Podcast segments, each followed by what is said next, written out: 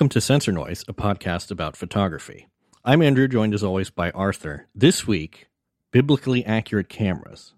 But first, the news. Uh, Arthur, do you have you ever thought that you would like to have a fog machine you could take with you? I I mean, honestly, that's not really something I've ever thought about. But but now that you mention it, uh, I'm intrigued. Um, right? Yeah. Now now that it's now that I've I've put the idea in your head, you're like, oh, that could be fun. Yeah. Yeah, that could be fun. I'd love to bring a fog machine into Disneyland. I'm sure they'll. I'm sure they'll let me do that. they'll, they'll love that. There's a new fog machine uh, from Ulanzi. Ulanzi, I don't know. Uh, it's portable. It costs under ninety dollars. There's, you know, breaking big news or whatever. So, I could see. You know, this is um, it's sort of interesting. They have a photo here where someone's using it to like fog up a plate of veggies and and fruit. Um, Yeah, which you know, I guess. I, I'm trying to understand. Like, what what is the use case here? I don't What- know What because you use this for? I, I guess it must be for like really close up fog fogged shots because otherwise you're gonna want Yeah, you know like if you're taking a portrait of a person you want fog this is not gonna provide sufficient fog because this is No. basically just like a slightly larger vape. Yeah, pretty much. Like what? Yeah, just vape, I guess. Yeah. I Uh, mean, but it's worth I see in their use case they're showing like like uh you know if you're taking model photos or I guess food, right? I suppose you could Mhm. use it as you know smoke to make it seem like it's smoke. Although yeah I guess if you're doing product shots like that, just you know just Right. light the food on fire and get the real smoke. Yeah. Eh, Mhm. I don't know. Or you get one of these, Interesting. add it to your loadout, put it in your uh, backpack, just carry it with you. I don't. I actually don't think I have room in my backpack for this. It says it has 36 different fog effects, and I'm wondering, like, in my mind, What there's does- one yeah, fog that effect mean? that a fog machine has, which is that it produces fog. It's fog. what are Yeah. the 36 effects? Well, you see, it also it also has a quarter inch screw, so you could put this on a tripod for some reason. That- That's true. I didn't think about that. Controllable fog intensity and speed. Okay, interesting. We see Shape the safety is vital, at your and will. Um, the device's fog juice uses vegetable safe glycerin, Okay, great. so you know it'll be great. Uh, Your fog Yeah. juice is really So, so it has. So you can just you can spit the the the fog straight out, or there's a curved tube which it says allows you to adjust the spray direction. There's a sponge filter that creates a dry ice effect that I can see being kind of useful, and then there's like a flex hose thing. I guess these are all counted as the modes. I don't know. This is sort of fascinating to me as like a piece of uh, yeah. pho- photographic paraphernalia that I just can't imagine. I guess that for I some people need, it may be you know. useful. Yeah. Well, apparently this undercuts see- this undercuts the price of a recently introduced one. Uh, for this is that was two hundred dollars, and this is only ninety dollars. So there you go. All right, I'm watching. I'm watching the videos on their product page, and they do actually have some clever stuff. So the little control panel apparently Mhm. comes off and just becomes a remote. Okay, that's that's so that's pretty. That's pretty clever. Yeah. um, and the different modes. Let's see. It looks like it takes those uh, regular, you know, lithium double A looking cells, so you could just swap those out pretty easily. hmm I mean, it, it seems clever. I'm just not entirely sure who it's for. Yeah. I don't know. If, this if company you- does seem to have a bunch of perplexing camera uh, gear, as though. if you're going to use the portable fog machine, please write to us. I'm curious to know what the heck for. Yeah, please let us know. I'd I'd really love to know what you're doing with this thing. yeah. This company also sells a camera cooling fan for your overheating Sony 8K cameras. I saw Um, that. That's that's like the uh, cooling fan I used to have for my 2009 MacBook when I when I tried Yeah, to play Grand. Theft Auto on it. You know. Yeah. Clever. Um, in other news, there's there's cheaper uh, CF Express cards for photographers now from Lexar. Oh, Um, we now talked this about is interesting to me. Yeah. So Um, when I first got my Z7 years and years ago, I spent I think two hundred and fifty dollars for a one hundred and twenty eight gig uh, CF Express card at the time, Mhm. and that was basically the cheapest one that was available. Yeah. so now we're seeing what um, This is this is almost a dollar per gigabyte. The 320 gig card is $380. So this isn't actually that good of a price, though. Yeah.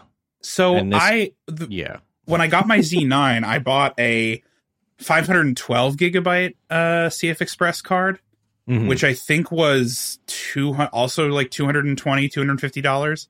It can't Mhm. support, you know, it, it it can't do 8K video recording onto it, but it can do 4K just fine. Um, Hmm. I don't know if this is that good of a price. I mean, maybe this one would support the 8K recording, which would be good because those are very expensive right now. Yeah, um, I've got some other stuff here. There's also, you know, more expensive ones. The ProMaster has a new 1.3 terabyte CF Express card. Um, where's what's the price? Let me see. Where did It they does- bury the it- price this- in these things? so I know that CF Express is like a, a clever format. It's small, it's durable, or whatever. But I do wonder at what point do we just start putting, you know, PCI Express SSDs into these cameras? Right. Well, I know, you know, there's a YouTuber I follow who uses a Blackmagic cinema camera and just like Yeah. plugs Samsung SSDs into it over USB C to record. Right. Which makes a lot of sense because they're way cheaper and just as fast. Actually, way Yeah. faster. Right. But you can get like a terabyte PCIe SSD that has like eight gigabytes read write per second for 150 bucks these days. Yeah. Whereas this Meanwhile, 1.3 spending, you terabyte, know, this this CF card, which is 1.3 terabytes, is six hundred and fifty dollars, which Yeah, is still which is cheaper than many competitors. but it's preposterous. It's all the same flash in the card. It's just a different format. Right. And speaking of, there's this there's this other. So that was Pro Master. Now from Pro Grade, a different brand, um, Mm. has new CF Express cards that write data at a roaring uh, three thousand megabytes per second. Uh, Okay. and uh, the one terabyte option here is four hundred dollars. Two terabytes, eight hundred dollars. So yeah, these do seem like they're like almost like over specialized. You know? They are. They're super over specialized. Yeah. Although the pricing on these is much better, right? Half a terabyte Right. for 179 is pretty good. Yeah. Um, I assume they're going to continue to get go. better, but at the same time, so are like regular SSDs. So E- and. SD cards for that matter. Yeah, SD cards do continue to get better and faster. Hmm I'm not. I know originally the whole thing with these CF Express cards was supposed to be more durable, more reliable format. But honestly, like, have you ever had an SD card fail? Because I sure haven't. No. I'm, Not- I'm really no. not sure No. why we need these two different formats. I think the only would prefer we SD card. I think the only SD card that I had failed was something that I put in like uh, an Arduino that I put outside, and it got like condensation all over it. But that was it, you know. And that's like also my fault. I had one SD card fail in a Raspberry Pi that I put 24 volts into the 5 volt rail.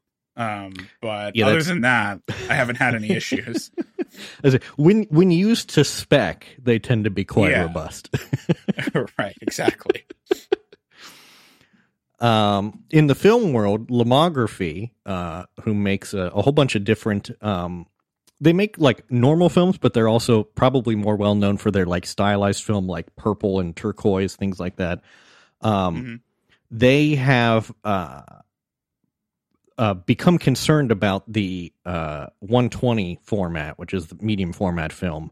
Um, and they don't want it to become extinct. So as a result, they have decreased prices for their 120 film uh, by a pretty decent margin. Um, like a three pack of 100 ISO film has uh, been cut by ten dollars, which is you know that's that's pretty Oh. good. So Six I, uh, bucks now. That's, you know, that's pretty good. yeah, I actually Huh. I took advantage of this because I was like, what the heck? And I have a medium format film camera. Medium format film is uh, it's it's a lot more finicky to deal with and load. Um, sure. It's sort of funny to watch people try to load their their medium format cameras like when we're on a photo walk, you know. Um, but boy, is it just Their hypothesis is that people aren't buying medium format film because it's more expensive. Do you think that that's true? Like I don't know. You're the you're the one who's dealt with film more. Like do do you see that Um, happening?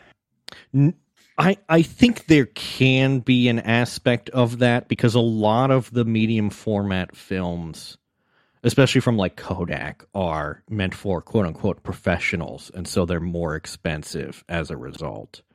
Um, Mm. so lomography providing a sort of discounted option here is useful, but I think what you're I think hinting at uh, is probably correct, which is just that there are way fewer medium format cameras, you know. Yeah, And they're more expensive. That's what I'm getting at. And you can buy like a 35 millimeter point and shoot for 40 bucks. Um, Right. my my Pentax 645N, which is one of the cheaper like autofocus medium format cameras, is you know it's like 800 bucks. So right. yeah, It's not it's not a cheap format to shoot or develop. I'd imagine developing is more expensive too. um, it actually it varies. It can sometimes be the same or even cheaper. It just depends Oh, really? on the lab. Yeah. Hmm. Um, it's weird because it ends up it, it it's like it actually ends up being the same amount of like surface area as a 35 millimeter Oh, roll. sure. So, um, but you know, 120, yeah, it has all these things sort of going against it, but it is really rewarding to shoot because you just get so much. I mean, the size of the negative is huge, even with the smallest format, the six by four five. Um, Yeah. you know, if you get a six by nine, even that's like gigantic. Like the, frankly, I think even like Hasselblad, like medium format cameras, are not quite at the like level of resolution as 120 film, or maybe they're finally getting close to it. But you can Oh, Get some- really sharp photos. It's it's really nice, really rewarding, um, Hmm. because you just get so much. You you have so much emulsion to play with, you know. So Right, right, right. Well, maybe maybe that'll get me into it. I don't know. yeah. I do want to have a medium format system at some point. I don't know what that will look like, but if you can start where I did, which is by getting a, a TLR, you know, like a Rolleiflex or Rolleicord, or in my case, a, a Yashica mat, um, which are fun That's too because those are you have to use those are waist level finders, so you know you have to hold them and look down, and you look really funny uh, in public because people aren't used to those anymore. They're like, "What in the world are you doing?" You know. So I mean, I can do that with my I can do that with my Nikon now. Well, that's true. You like just- that. yeah, you just flip out the flippy screen.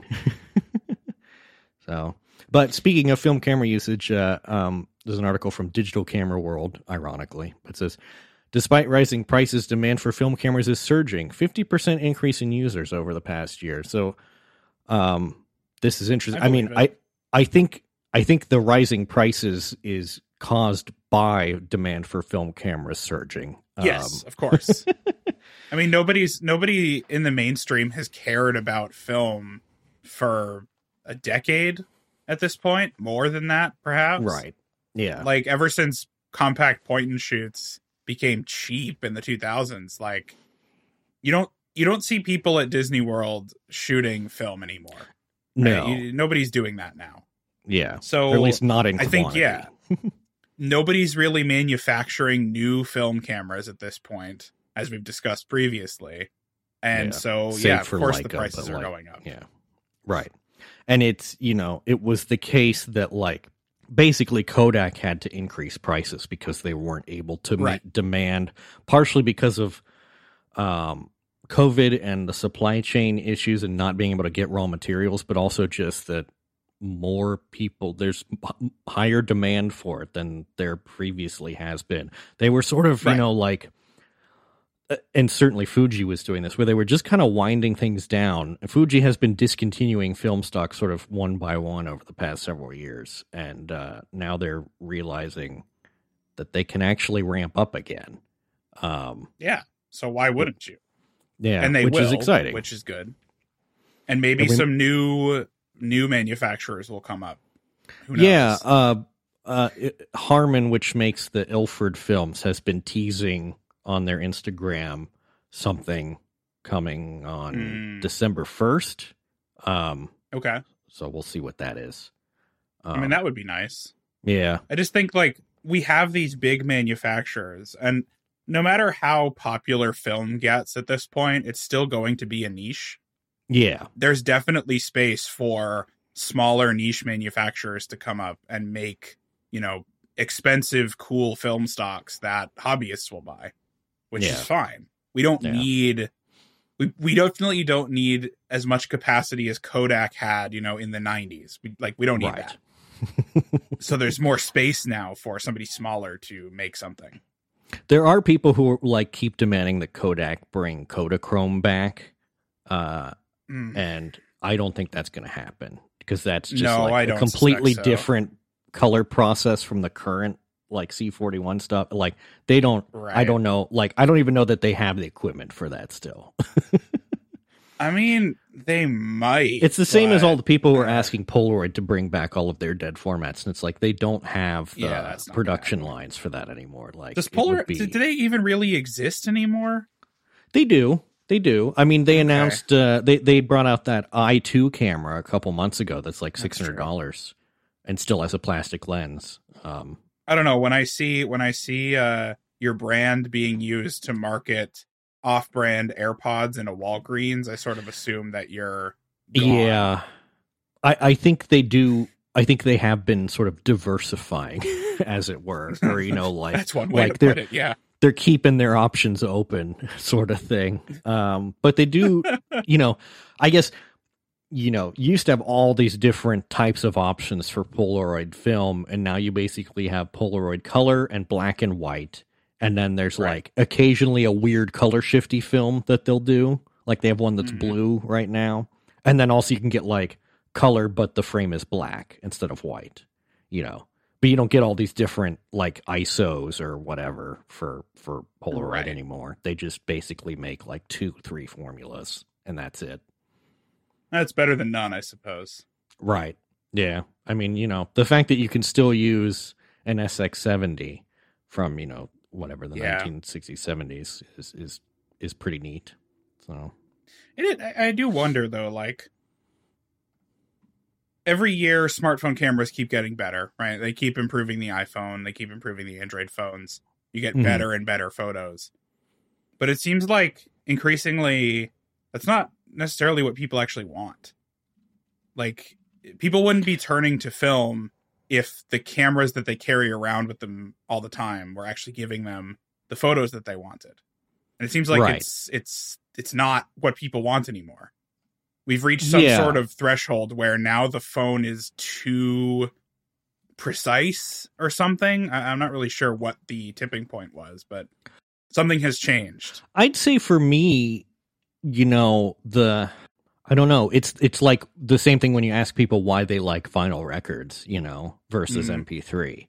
Because the you know, like the MP3 or, or you know whatever, you can get a lossless one that like perfectly recreates the sound of the recording, right? You know, versus the Right. vinyl, and it's like I don't know. There's something about it, you know, like the fact that it has flaws makes it interesting. When it's when it's totally like a perfect representation, that's neat like the first few times you see it, and then it's like, okay, well, now what? You know, I don't know. Is it also I wonder if it's an also an aspect of like how much processing the the cameras and the phones do. Like it's not actually a perfect representation, right? They they do That quite too, a lot yes. of processing. Yeah. I mean that's right. Yeah, like the Samsungs that you can zoom in on the quote unquote moon. You get a Right, picture of the moon. the moon. Yeah. But even the iPhone, like you can take an iPhone picture in broad daylight with the sun in the background and everyone looks perfect, right? That's what it Mhm. does. That's the whole point. right. But that's not really what it looks like in real life. It, it- Yeah. it's it's not quite right. And I think people are starting to notice it. I think the iPhone in particular hasn't quite crossed the threshold where things get, you know, uncanny valley ish, but I've Mhm. definitely seen some Android phones where it does. Like the, I think in particular the night shots on the Pixel, it's like Mhm. inventing a lot of information in there that doesn't necessarily exist. Yeah. I think people are noticing that and just gravitating more towards formats that can't be messed with in the same way. You know what? You know what I think might have might have precipitated this is like the portrait mode on the iPhone, where they're like, "Oh, we're Oh, gonna make it, you know, look like super bokeh and then when people actually use it they're like you know like it's like blurring my hair weirdly you know it's like this weird yeah. you know like it's this Yeah, that it- might be it. yeah and like that's still you know how many generations has it been that like it still does that because ultimately it just isn't capable of taking that sort of picture properly with because the optical Yeah. system just doesn't support it you know that they have to like fake it Yeah. out so you I know think the newer ones are better because they have the depth information, so they can better recreate the bokeh. But you're right; it's still not correct. Mhm. I just wonder, like, what's what's driving? You know, Gen Z is getting into film and you know, 2000s point and shoots and stuff. It's like, where did Yeah. they? They, the they would have 2000s never point and shoot is fascinating to me because you know as someone who uh, experienced 2000s point and shoots and same with you like i would not want to go back to those because those are No, actually really terrible photos they're all they've got a ton noise and they're extremely low res and all that but you know i don't know but it's the same as a crappy film, right? Yeah, I you've guess got the so, same yeah. thing as if you got a cheap film camera and put a really bad film stock in it.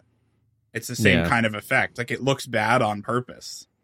what, what's the german word for like nostalgia for a time you didn't experience Oh, i don't remember I don't remember.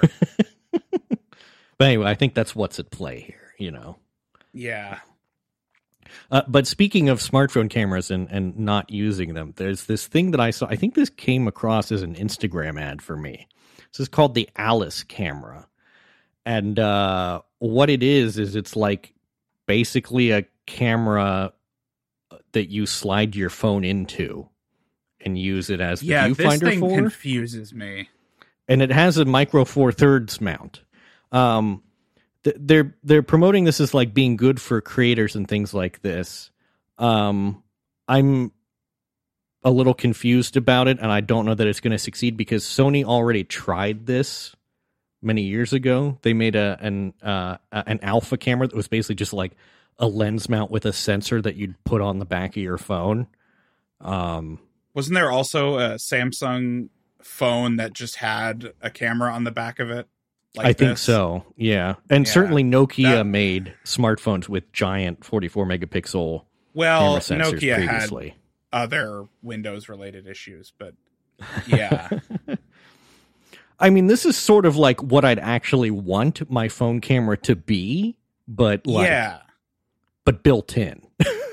right, right. You don't want this like separate thing. Yeah, and thi- this I this is wonder this is twelve hundred dollars. You know, and if you're going to use this yeah, for like vlogging, you can that.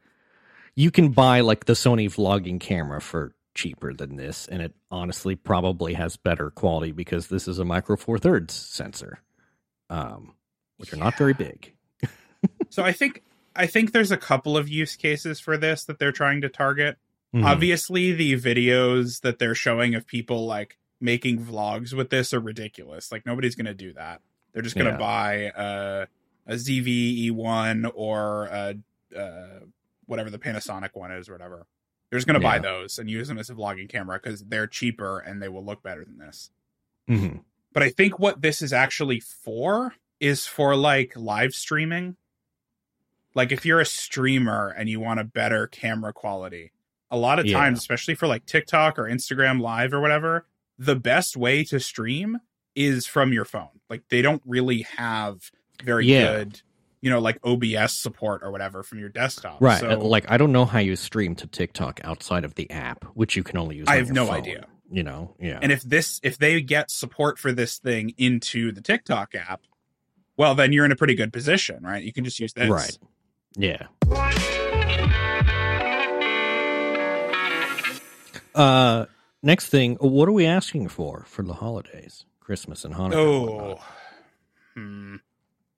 This is always hard for me because I've gotten to the point in this hobby where I'm buying things that nobody would ever buy for me for the price. right. like- yeah. I'm not going to ask my parents to buy me a, you know, a, a Noct or something. yeah. Like that's ridiculous. I'm not Right. going to do that. Well, you know, so I like I honestly don't know.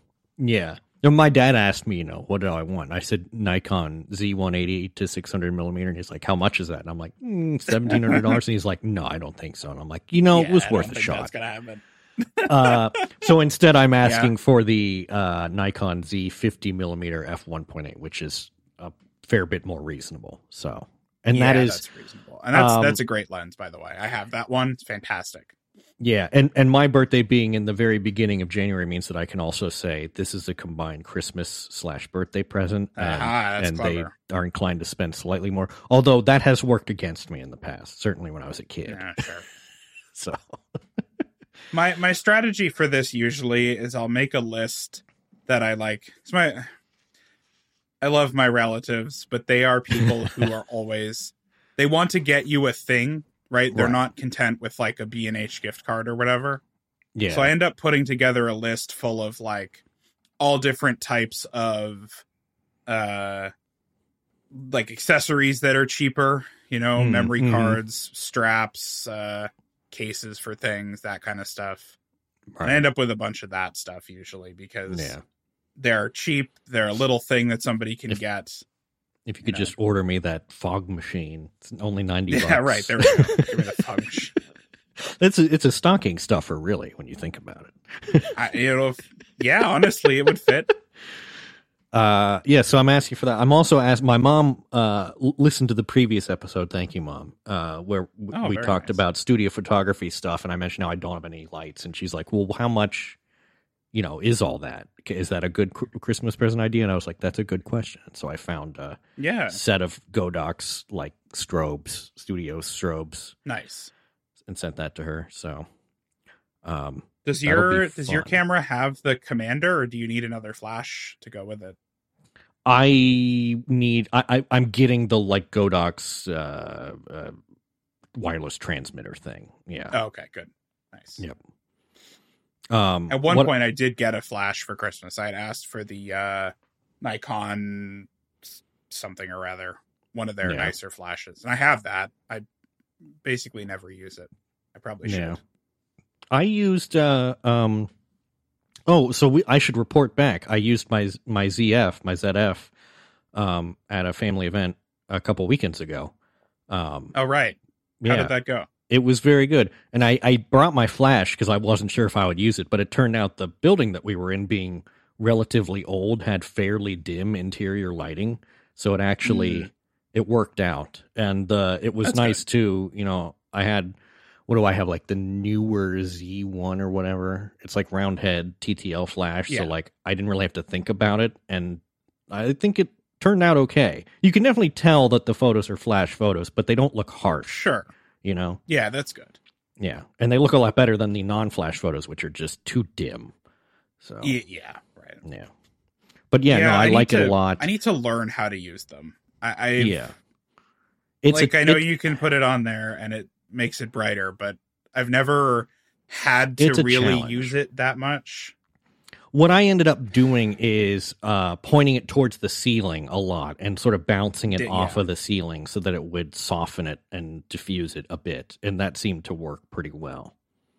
That's good. Yeah, And the truth is, Um, for most of the things that I shoot, if I'm shooting full frame with a wide open aperture, you don't need it a lot of the time. that's true. Yeah, yep, Like you, if you're shooting, like if you're not shooting sports, right? If you're shooting people in a room, they'll they're pretty stable. They don't really move a lot. Especially So you when you point a camera at them and they start exposure. to pose automatically, and it's like, no, I'm trying to get Yeah, a candid exactly. photo. Everyone I pointed the camera to, they were immediately like turn and smile, like, eh. It's like, no, I'm trying to get like a. Well, this Like- is why this is why when we're shooting events like that, we use the longer lenses. You know, you want to use a 70 to 200 or something. So you can be Yeah. further away from them and they won't notice. right. Well, that's that's that's why I need the the Nikon 180 to 600, so I can be really far away. yeah, there you go. no. I almost got one of those. I really wanted that lens. Yeah. Uh, but I, I thought needed it for one. an event. no. I did. I had a pre-order from like the day it was announced. I pre-ordered it. Mm, and I mm. needed it for an event in September. I was going to Spot LAX at, at LAX to do aviation photography, and, Mm. and it didn't show it- up. didn't show up in time. I still see that it's like uh marked as coming soon, I think. Yeah. In a lot of places. I believe some people have received theirs, but nobody that I know has. It's new item coming soon on B and H. So yeah. Yeah. And I mean, they Interesting. this is one thing where I think Nikon is particularly bad at sticking to announced release dates. Hmm. They said that this is because of a high order volume or something. Mhm. I don't think that that's true. like Hmm. you could ship some of them. You don't have to ship all of them right away. You know, Mhm. ship the pre-orders for people that pre-ordered it the day you announced it maybe first. Right. Don't wait until you have a huge batch or something, but I ended Mm-hmm. up getting the uh 100 to 400, which is considerably more expensive. Um Mm. It is nice like it's a it's a good lens and it's a wider aperture but i would have liked to have the 600 without having to use the teleconverter Mhm. i mean with with the 1.4 teleconverter it becomes what like 180 to 5 something which is basically the same and then you have the same aperture but it just makes it longer and heavier Right. and that's the other problem with this lens too it's quite heavy it's a lot heavier than the 600 millimeter would have been Yeah. The the one that I've been looking at actually is the Tamron 150 to 500 because that's like yeah splitting the difference good. and also cheaper. Um, yeah and it has a, a crazy name, but there's a review from Fstoppers. They say it's it's quite good. Um, Well, this is is the new generation of their their 600 millimeter. I'm guessing because they I used to so, have yeah. uh, what 150 to 600 or 180 to 600 for F Something mount like and. E mount and everything else. yeah, That was Mhm. very very popular. Um, Yeah. and I guess this is just the newer one, and it's smaller too. It looks like, which is nice. Yeah, it's not too big. Um, it does have a crazy name though, which is like, Of course. w- what is it with these zoom lens names? Because this is the Tamron 150 to 500 millimeter f5 to 6.7 di3 in Roman numerals VC VXD, and that all means something. Um, that is Yeah. useful if you have the little table to decode it. Right. It's, it's it feels like they're doing SEO in the name of this product for some I know, reason. yeah. So it's like, right? Like who's who's Yeah. searching by this? Who's searching Tamron VXD lens? Like nobody's looking for that. Right. So DI so DI is for full frame and APS-C uh I think SLRs. DI2 is for APS-C mirrorless or for APS-C cameras and then DI3 is for mirrorless full frame. That's what their website seems to suggest. Not entirely clear to me. Why not just Um, call it full? Fr- okay, I don't know. Yeah. And then the VC is for image stabilization. Um, yeah, that I knew. That's their vibration compensation or something. and then and then VXD, is a coding. is- I'm guessing. VXD is voice coil extreme torque drive linear motor. What? That's the focus. Oh, so that's motor. the autofocus motor. Okay. yeah. Which like I mean, I all of the brands are know. guilty of It- this. is that a thing I need to care about? The what what kind of thing the autofocus motor is, whether it's a voice coil or a stepper motor? Like that doesn't seem to. It depends. I I don't. for some use cases people care for photography like for our use case i think it does matter in longer lenses like this you want the focus motor to be faster if you're Right. shooting you know nature or something something that moves you Hmm. want a faster uh autofocus motor but for like normal people i don't think anybody cares Yeah. I do see, you know, the photograph, the photo people complaining that, like, oh, well, this has the wrong kind of autofocus motor. And I just don't think anybody really cares that much. I don't. I I promise you, I would not notice. Uh, right, right. It it it claims it says the image stabilization facilitates shooting handheld at 500 millimeters. Um. Yeah, I'm sure it does. Yeah. You know. Wide I'm- open. Yeah. as long as you're not, not trying to shoot anything that's moving too quickly, I guess. Um, No, I mean, uh, so with my 400 millimeter at, uh, what is it? It's 5.6 at 400 millimeters, I think. I can shoot that handheld just fine because the combination of the internal stabilization in the camera and the lens stabilization, if you're shooting in daylight and you can you know, open the aperture all the way. You can do, I don't know, I do like a thousandth of a second shutter speed. It's totally fine handheld. Mm. But as soon as the light starts to go away, as it goes down a little bit, then you can't anymore. Yeah. The rounded seven blade diaphragm contributes to a pleasing bokeh quality. I, I love reading Mm. copy for these things because they have to like. I don't know about that pleasing bokeh. I, I'm not so sure about that. Yeah, I don't know about that either, but it's interesting. Uh, like I don't know, they have to call out what shape the the the aperture diaphragm is, you know. So Yeah. it's like Like, okay, don't use sure. this for portraits. It's not going to be for portraits. No, no. Well, Birds, sure. I'll buy that. Uh, like- with that the one thirty five Plena. Oh my god, I want the plena so bad. yeah, I want the plena. Yeah. I will Uh, probably get one at some point. Next up, we have our camera history segment, and we're talking about weird startup cameras this time. Um, and I'm going to start. Let's. uh, this this is this is the biblically accurate camera that I referenced at the beginning. It, it's called the Light L16. Um, it's been discontinued, but you can still get one because I think they're still selling off the stock. It's currently $169 on Amazon. Um, really, they claim I thought they were totally gone. they claim that it is 52 megapixels, but I mean, Arthur, can you describe what this camera looks like when you point it at someone? Yeah, so it looks like a, a rectangle with about 16 lenses on the back of it. yeah, um, that it- are all just sort of pointing at you. Yeah, and so you can't really tell which one is focusing at any given point. right. Um, So it has, uh, I believe the 16 is in reference to the number of, yes, it has 16 camera modules with their own image sensor length Right. and lenses. Um, and to be clear, this is this is 16 smartphone camera modules, effectively. Yeah, there are five 28 millimeter wide angle, five mid range 70 millimeter, and 650 millimeter telephoto. What's fascinating to me is that there does not seem to be any rhyme or reason to where these are laid out. Like it literally looks like Yeah, When they're they were- completely randomized. when they were designing the PCB for this, they just like dropped the footprints onto the PCB and then just like clicked the auto route button and like they didn't Right. try to like line them up or anything. They're just spread out all over the place.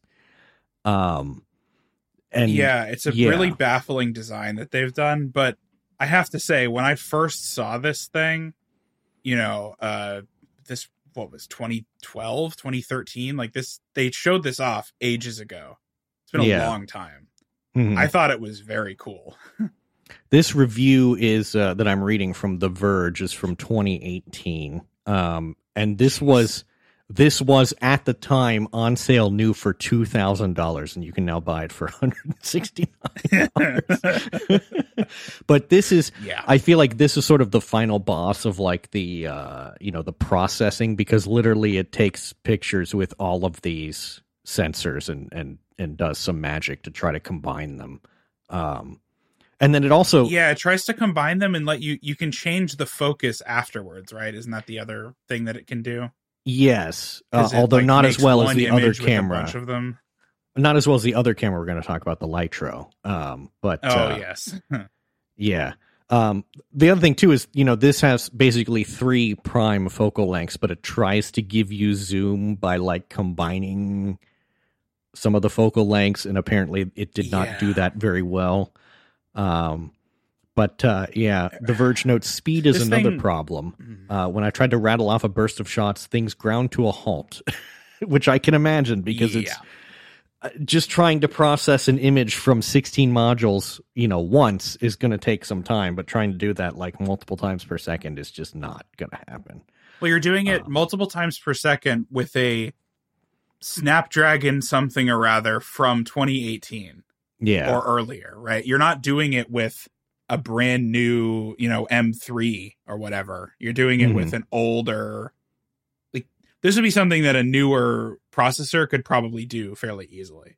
yeah. But this the the hardware that's in this thing is not capable. Yeah. Oh, so I guess the draw here was not that you could refocus it, but that you could like zoom the image basically after the fact Okay, in editing software. But of course, this camera and with the Lytro, which we're going to talk about next, the the thing there is they had their own proprietary software to do this, Exactly. and they both sucked real bad. yeah. Yeah. Uh, This was trying to compensate at the time, and I feel like the Lytro as well. They're trying to compensate for problems with smartphone cameras at the time, right? mhm.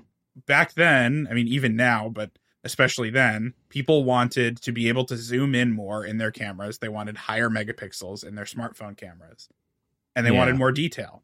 And this is trying to solve that problem in a smartphone shaped rectangle. Right? It doesn't I look guess- like a camera; it looks like a phone. Yeah. For context, the prototype of this was unveiled in 2015. Uh, and so if you think about what smartphone cameras were doing in 2015, this was pretty radical, but now like Yes. smartphone cameras basically do what this does a lot more elegantly. Um, and yeah, that's why you can now buy one at, at a fire sale price because this the company that made this got like acquired and doesn't exist anymore and they're just trying to sell off stock. So yeah. know, certainly an interesting artifact to have you know if you if you want if you want it but i wouldn't you know i think it's frustrating enough that you wouldn't want to actually try and take pictures on it like you know as a now, Andrew, do you, do you know who acquired Light? i don't Uh, would you care to guess? um uh adobe John No. Deere. what that is bizarre yes, the the tractor company John Deere acquired Light and the staff. interesting Um, why did they do that? I don't. i know. don't know what is john deere they- cooking i suppose we'll find out Who knows? I'm just imagining like you know the like white pentaxes that you can get are like the white Canons. I'm just imagining one in beautiful John Deere green. John Deere green.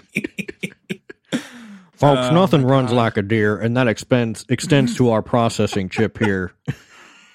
oh my god! Four stroke engine powered camera. In 2018, they received an additional round of funding from SoftBank and Leica, wow. From what? another wow. 120 million dollars, and then they just disappeared. I guess Yeah, bizarre. fascinating. they i think they probably could have had a future if they you know tried to get like acquired by google or something to like improve smartphone A company cameras. that actually does stuff with imaging. yeah Yeah, somebody Um, else but they didn't seem to care yeah. Uh, sort of in a similar vein as the Lytro camera, uh, which arrived to great fanfare uh, in like 2014, I think is when the original Lytro came out. Um, that is when they first announced it yes yeah, and, though and so Lytro, um Lytro was founded in 2006 mhm. yeah, So they had been around for a while before they were able to produce an actual like commercial product. the the the gimmick of the Lytro camera was that it was a light field camera, which means that it captures not only the intensity of light in a scene, but the direction that the light rays were traveling. And this allowed Right. you to basically on the fly refocus a photo. Uh, Yeah. That was its party trick, um, which it turns out was not enough to actually sell cameras. Um, especially because the original Lytro camera was weird. It, it was basically Yeah, the it- size of like a microphone, like a handheld microphone. You can kind of think like it's just a big And the shape of one as well. It's like a- A tube. yeah. So you'd you'd point this long tube, and it had this teeny tiny one and a half inch LCD that was your viewfinder. Right. Uh, and you'd point it, and then you'd take a picture, and you could kind of sort of refocus it on the screen, but mostly you needed to use their software you had to use do their it. software. Yeah. Um, the camera itself wasn't I mean, this is 2012. Like the camera wasn't powerful enough to really do the processing by itself. Yeah. They did come out with a second generation camera called the Lytro Illum, which is a much They more did, yeah. conventional looking camera. Um, but it was like too late and no one was interested at that late. point.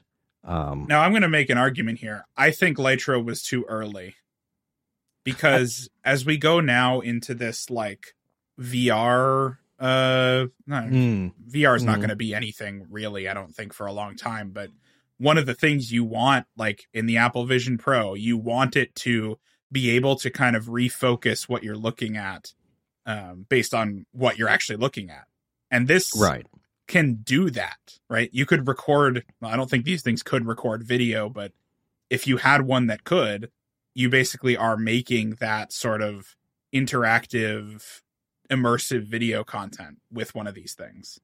If Yeah. they had pivoted towards that, you know, when the Oculus was coming around in the early 2010s, maybe they could have survived on that kind of thing, but they Mhm. didn't. And so I think the problem is like photographers don't want this. Really? No, like not- I don't think you want this. I think this light field technology could have been made to work like more as a smartphone sort of thing because you know imagine Oh yeah. I imagine that you could do something like portrait mode a lot more effectively with this kind of sensor than you know conventional But this is like- I think the truth is that you can approximate it well enough with a regular sensor and like a depth sensor like the iPhone has. That's true. that you yeah. don't need this thing. Yeah, and th- y- probably to miniaturize this technology was going to take a ton of money and effort. I Is also think they even did? Like I don't know. Yeah, I, I also think they did the thing that a lot of like consumer product startups did in the early 2010s, which is like they hired some high end design firm to design their product and make it look very Apple like, but it ends up being Yeah. weird. I can think of like this, I mean, it and then works. like I wanted one. yeah. There's like this, which it's just such a weird form factor that it didn't make sense. Um, there was the Ouya console that was really well designed but didn't make sense. Um, yeah. There was that uh what was that like smart lock that was designed by Yves what's his face, you know. Oh, uh, It's like it's like it's a smart yeah. deadbolt, but it's like the most beautiful object in your home and it's like that's not really what I'm looking for. yeah, I know what you're talking about. I don't remember. And then and then you have to think that part of the price is because they hired these high-end design firms, you know? So yes. It's like just make it Yeah. if you want to make it a camera, you want to sell it to photographers, make it look approximately like a camera so that people feel they could they pick can pick it up and start using it, you know. Yeah. Because this the thing is, if you Absolutely. handed an original Lytro to someone, I don't think they'd know what to do with it. No. No. like the shutter wouldn't. button is basically like a little membrane button that's part of the rubberized grip texture. Like it's not well defined, you know, and it's If not. if you wanted a camera like I think they could have had some success with the design if they had tweaked it a bit to make it look more like, you know, a waist level viewfinder uh medium format type thing.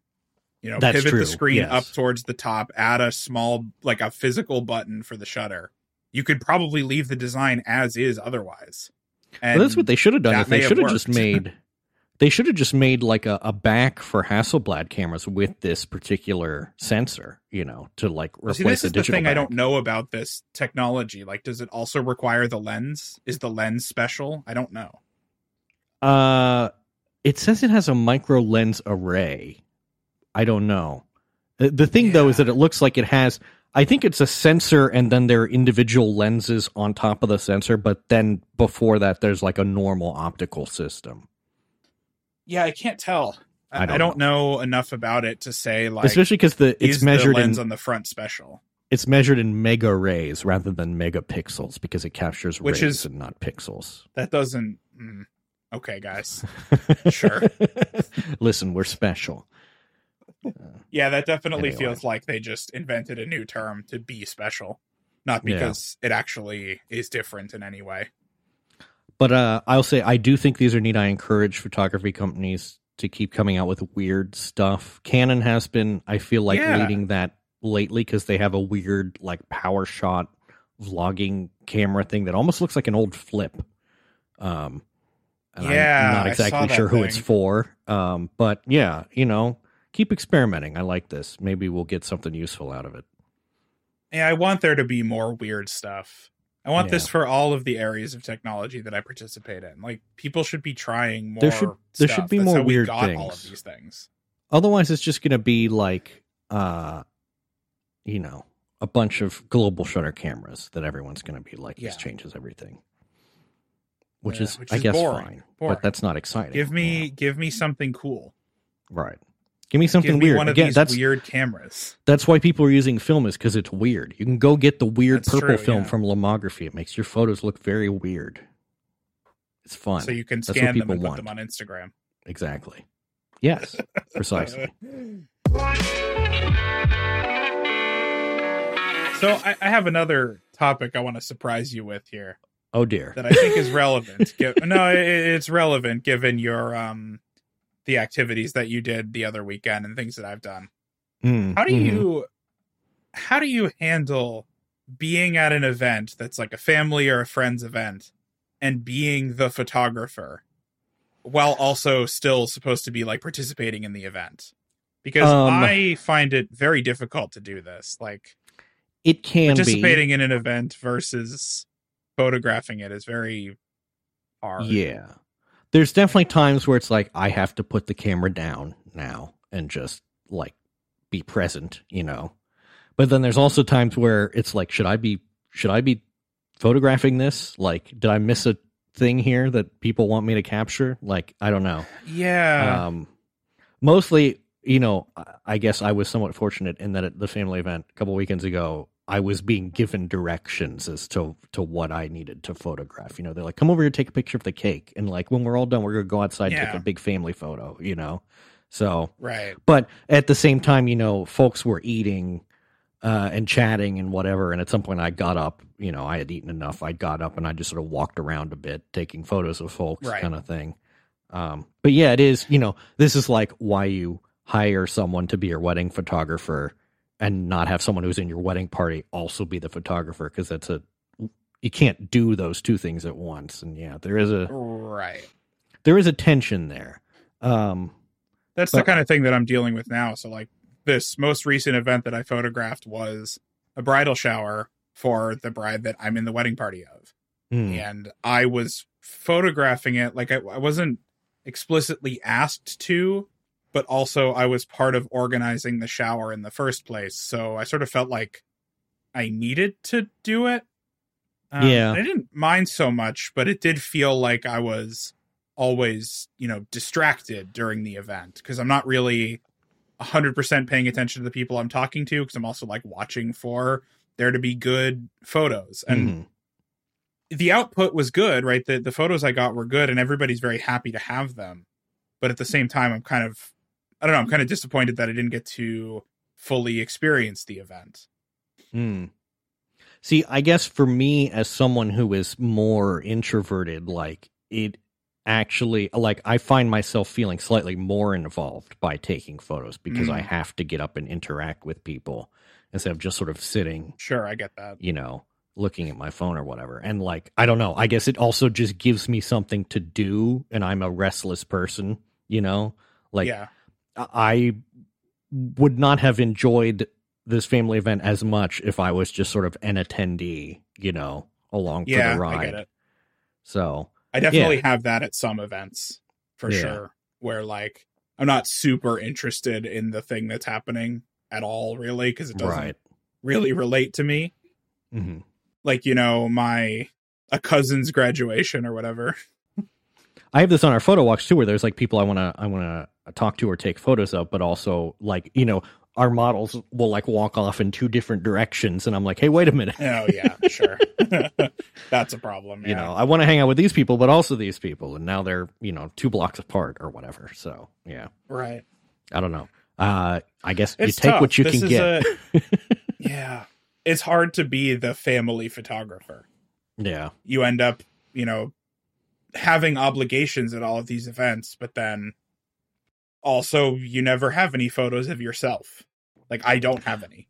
Right. Um, yeah. and that's not necessarily bad, I suppose, but being so far into the hobby, like my camera is configured in such a way that I also can't just like hand it to somebody and say, "Here, take you know a photo of me." Right. It's- Yeah. they're not going to be able to use it, Mhm. Yeah. And so I like, end up with nothing of myself. Yeah, like the the only reason I'm in the big family photos is because I got the remote for my camera so that I could, you know, I stand behind smart. everyone else and and click it, you know, a bunch of times. Um, I suppose I I could have used the self timer, but the remote seemed like a better option. Um, but yeah, you know, like yeah, I, I you know I was updating my online dating profile the other day, and it's like, boy, I have a lot of photos, and very few of them are of me. yep. Yeah. I need, I need, like I looking need. here at my photo library, I have thirty-six thousand photos in here, almost thirty-seven thousand. Yeah. And of myself, what do I have? Uh, two thousand pictures of myself over. Let's see, the oldest photo in here is from two thousand seven.